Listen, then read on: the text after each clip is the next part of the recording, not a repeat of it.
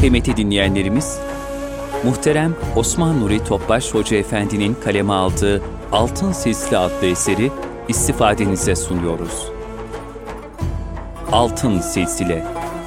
Eser Osman Nuri Topbaş. Seslendiren Yusuf Ziya Özkan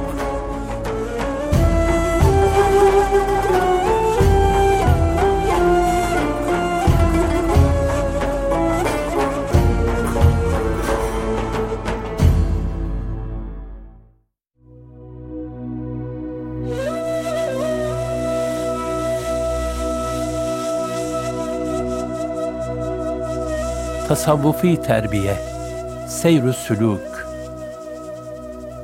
Cahiliye Arapları kız çocuklarını diri diri toprağa gömecek kadar insanlığa veda etmiş taş yürekli bir toplumdu. Onlar hakkın yalnız güçlüye ait olduğu, güçsüzün her türlü haktan mahrum kaldığı, şefkat ve merhametten nasipsiz bir toplumun insanlarıydılar.''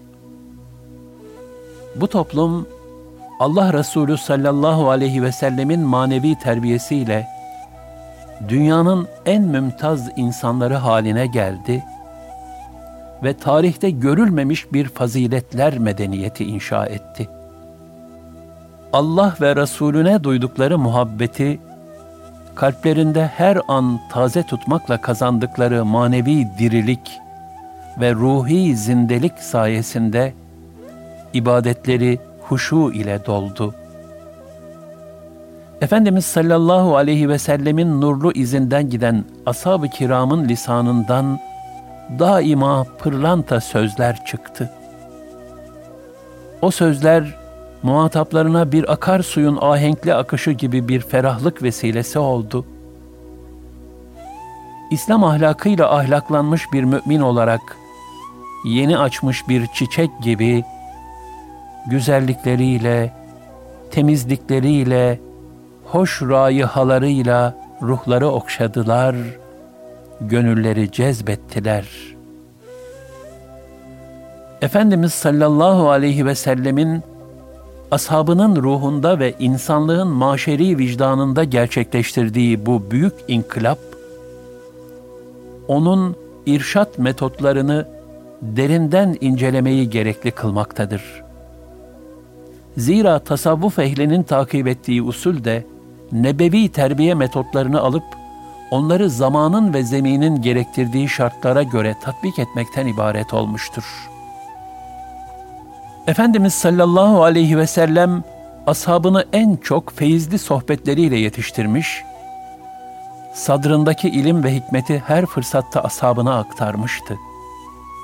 Bilhassa Suffe ehli fakir sahabilerine bizzat örnek olarak onları hayal ötesi bir zühd ve takva ile kemale erdirmişti.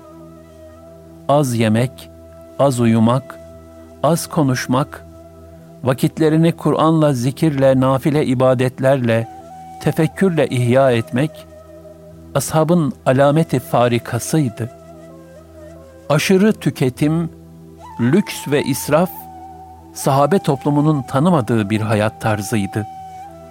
Kifayet miktarı bir rızıkla geçinip ihtiyaç fazlasını infak etmek, kimseye muhtaç olmamak için çalışıp mazlumların ve muzdariplerin hizmetine koşmak, mümin gönüllerde büyük bir zevk ve lezzet halindeydi. Sahabe-i kiram aldıkları manevi terbiye neticesinde Efendimiz sallallahu aleyhi ve sellemin ahirete irtihalinden sonra da bir an bile gevşememiş, yeryüzüne ilim, irfan, tebliğ ve cihat erleri olarak yayılmış, Medine-i Münevvere'de tutuşturdukları gönül meşalelerini Semerkand'a, Çin'e, İran'a, Anadolu'ya, İstanbul önlerine, Afrika'ya, Atlas Okyanusu kıyılarına kadar götürmüşlerdi.'' Allah Resulü sallallahu aleyhi ve sellem'den aldıkları feyizle gittiler. Tek düşünceleri Allah rızasını aramak ve esas hayat olan ahiret hayatında Allah Resulüne yakın olmaktı. Abdurrahman İbni Avf radıyallahu anh anlatıyor.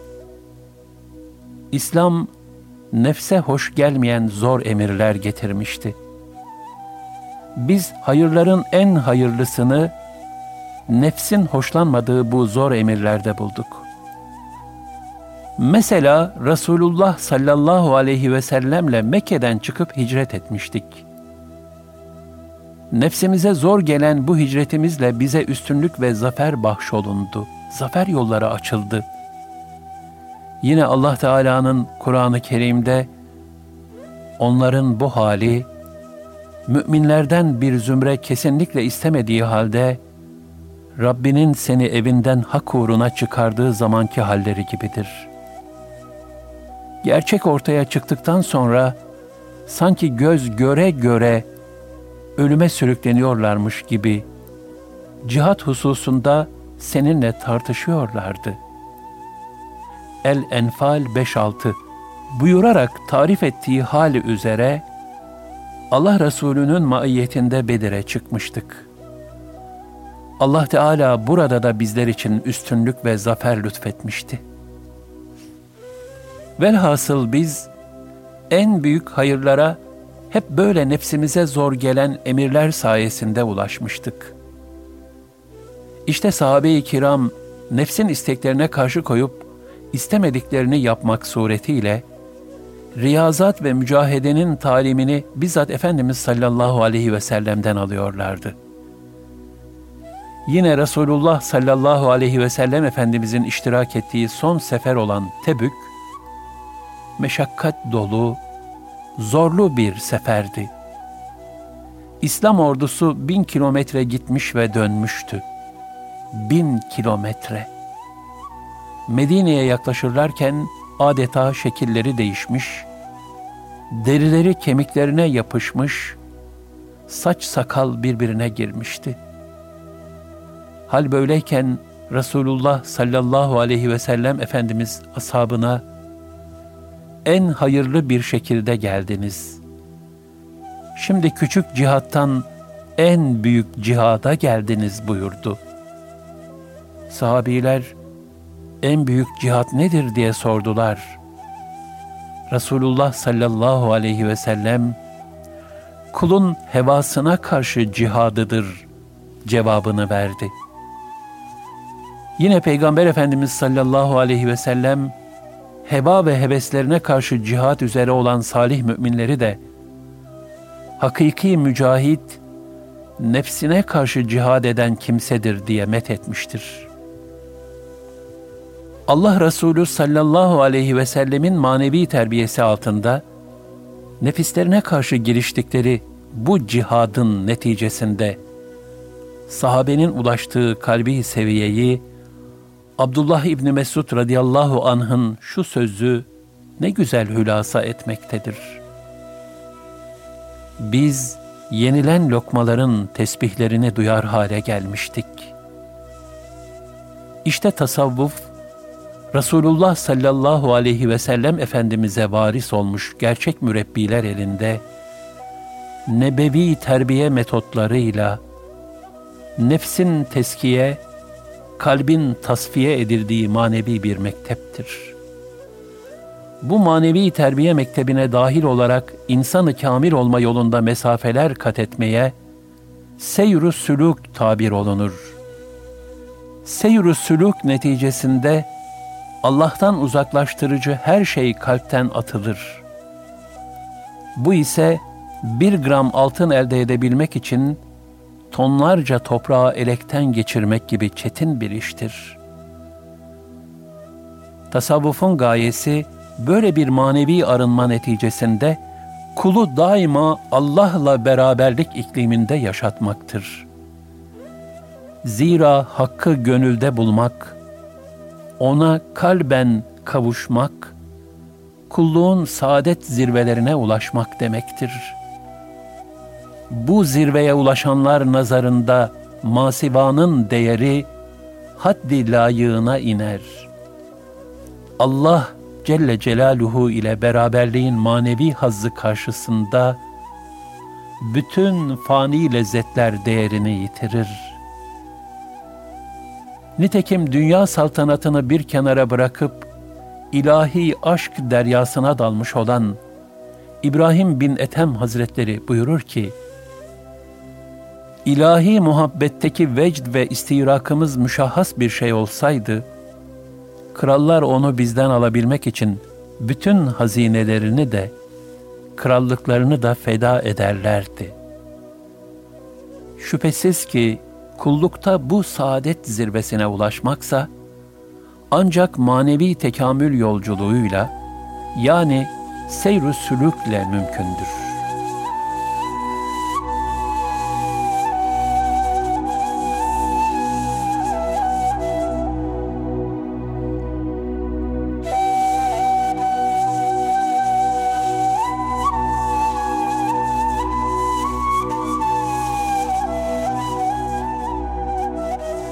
Manevi terbiye usulleri Seyr-ü sülükte tatbik edile gelen umumi ve hususi pek çok terbiye usulü vardır. Biz burada umumi manadaki terbiye usullerinden birkaçı üzerinde duracağız. A. Sohbet Cenab-ı Hak Celle Celaluhu şöyle buyurur. Sen öğüt ver.'' Vaaz ve nasihatte bulun. Çünkü nasihat ve hatırlatma müminlere fayda verir. Ez-Zariyat 55 Bu vaaz ve nasihatlerin en bereketli zeminleri de tasavvufi sohbetlerdir. Sahabi ve sohbet kelimelerinin aynı kökten gelmesi de bu hususun ehemmiyetini açıkça ortaya koymaktadır. Zira sahabeyi sahabe yapan en mühim vesilelerden biri, onların Peygamber Efendimiz sallallahu aleyhi ve sellemin sohbetinden istifade etmiş olmalarıdır.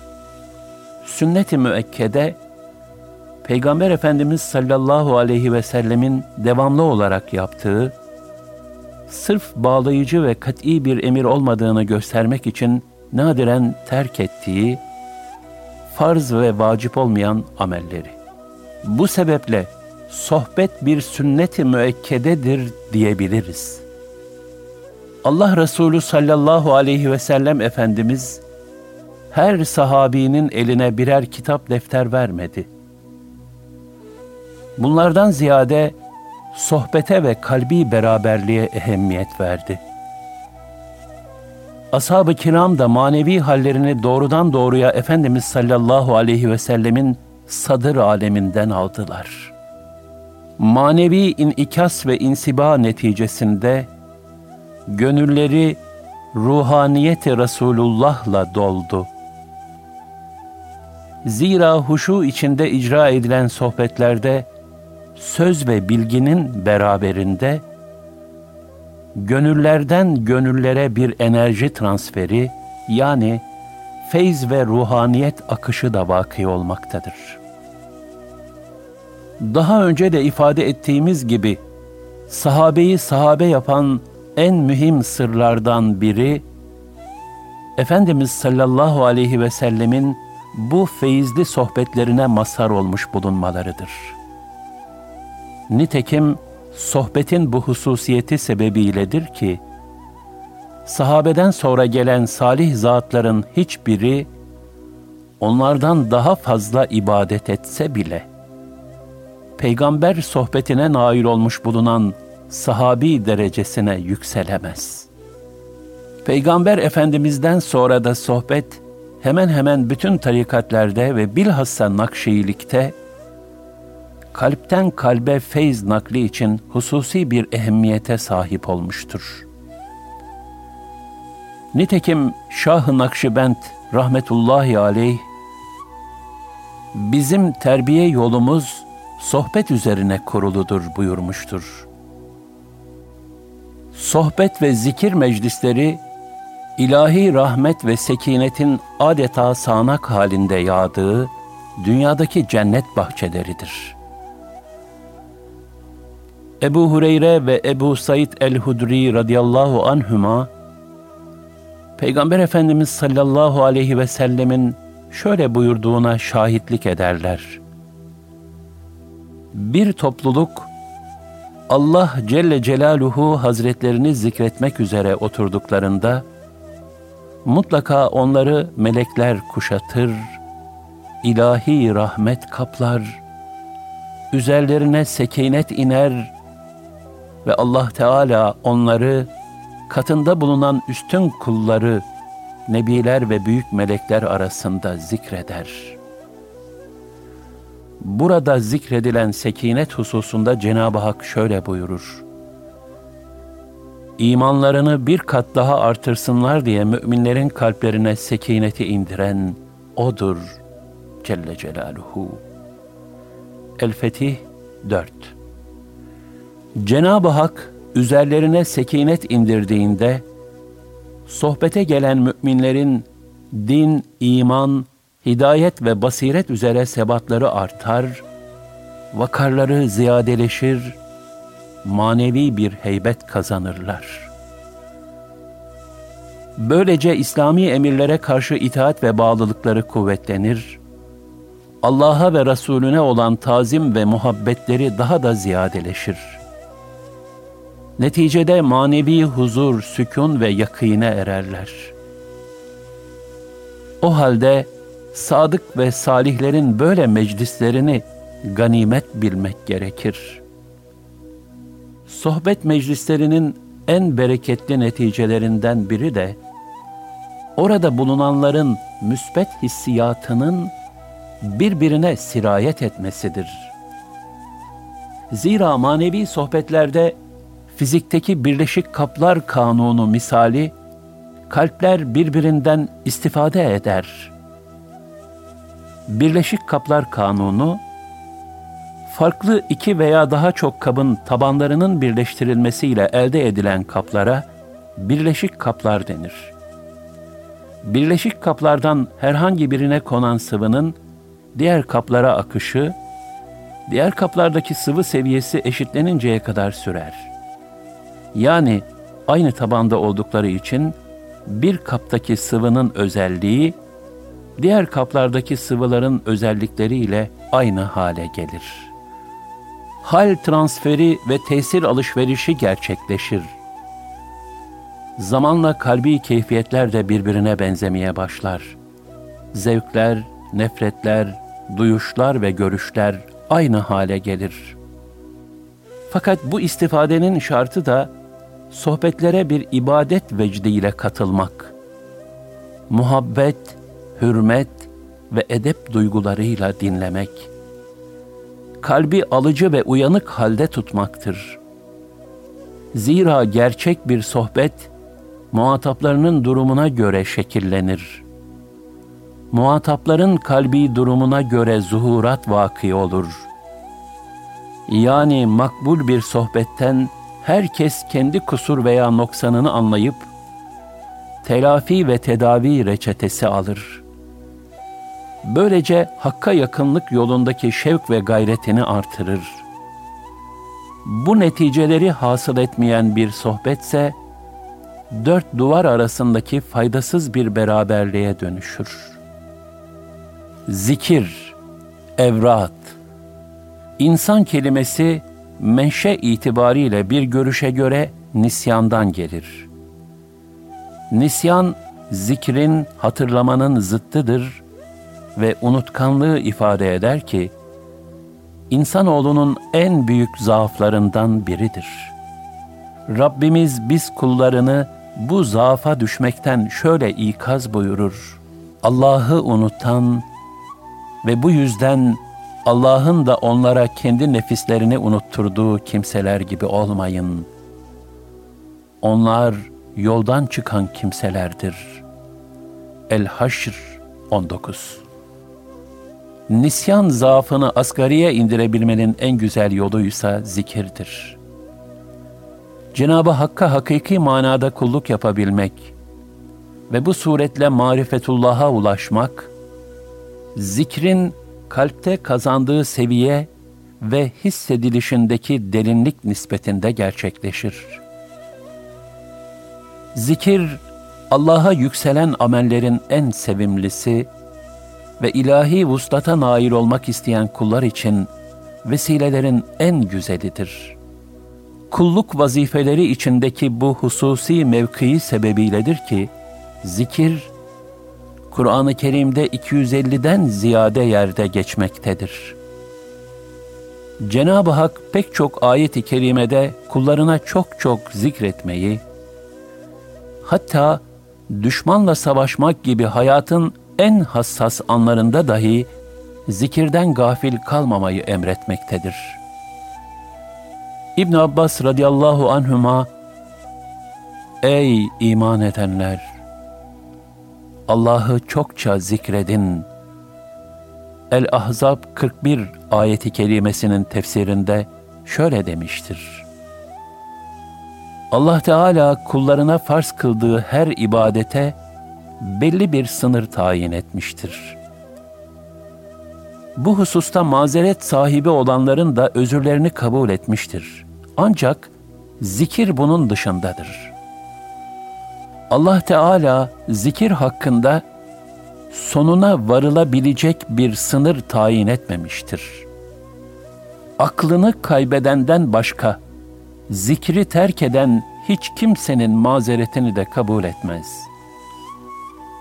Allah Teala insanlara her halükarda zikir halinde olmalarını emretmiştir. Ne kadar ibretlidir ki Cenab-ı Hak, iki peygamber kulu olan Hazreti Musa ve Hazreti Harun'u Firavun'a tebliğe gönderirken, sen ve kardeşin birlikte ayetlerimi götürün. Beni anmayı ihmal etmeyin. Taha 42 buyurmuştur. Böylece iki peygamber kulunu bile zikrin ihmalinden uyararak, onların şahsında bütün insanlığı ikaz eylemiştir. Bu sebeple tasavvufta hakka vasıl olmak isteyen müritlere belirli periyotlar halinde muhtelif zikir ve virtler tavsiye edilerek manen kemale ermenin mühim bir yolu gösterilir. Zikir, kulu Allah'ın sıfatlarıyla mütehalli eyler. Zira isim müsemmayı çeker. Kişi Cenab-ı Hakk'ın Esma-i Hüsnasını zikre devam ettikçe, ilahi ahlakla ahlaklanma yolunda mesafe kat eder.'' Zikir, kulun Allah'la beraber olma hususunda en büyük yardımcısıdır. Allah'ın isim ve sıfatlarını tefekkürle zikreden mümin, Allah'ın devamlı kendisiyle birlikte olduğu ve kendisini gördüğü şuuruna erer. Zamanla ahlakı güzelleşir ve kalbinde Allah muhabbeti artar. Zikir, mahzun ve mamum zamanlarda bir sığınaktır. Neşeli zamanlarda ise ruhaniyetin tezyidine vesiledir. Zikir, cennet havasını daha bu dünyadayken teneffüs etmektir. Zira cennette gaflet olmadığı için insanlar daimi zikir halindedirler. Tasavvufi eğitimde verilen evrat ve eskar, bütün kalbi hastalıklar için tesirli bir ilaçtır. Zikir, kalplerin muhtaç olduğu en mühim telkindir. Nitekim Cenab-ı Hak Celle Celaluhu şöyle buyurur. Ela bi zikrillahi tatmainnul kulub. Dikkat edin, kalpler ancak Allah'ın zikriyle huzur bulur. Er-Ra'd 28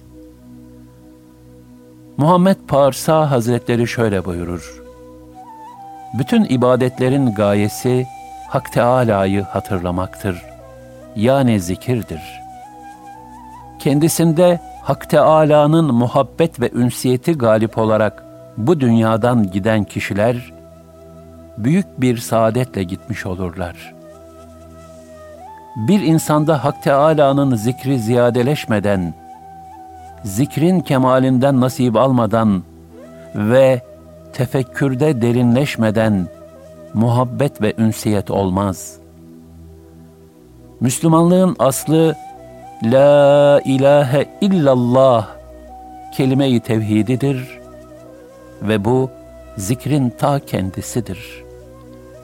Diğer bütün ibadetler bu zikri kuvvetlendirmek ve ona ruhaniyet kazandırmak içindir.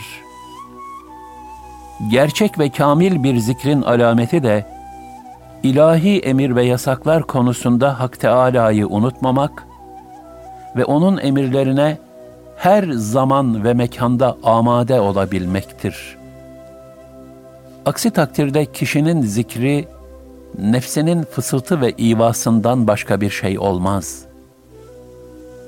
Bundan dolayı zikre başlamanın esası, hak ve halka nispetle işlenen zahiri ve batıni günahlara samimi olarak tövbe etmektir. Amel ve ahlakıyla Hak Teâlâ'ya muhalefet halinde bulunan bir kimsenin zikrinden gerçek bir tesir hasıl olmaz.''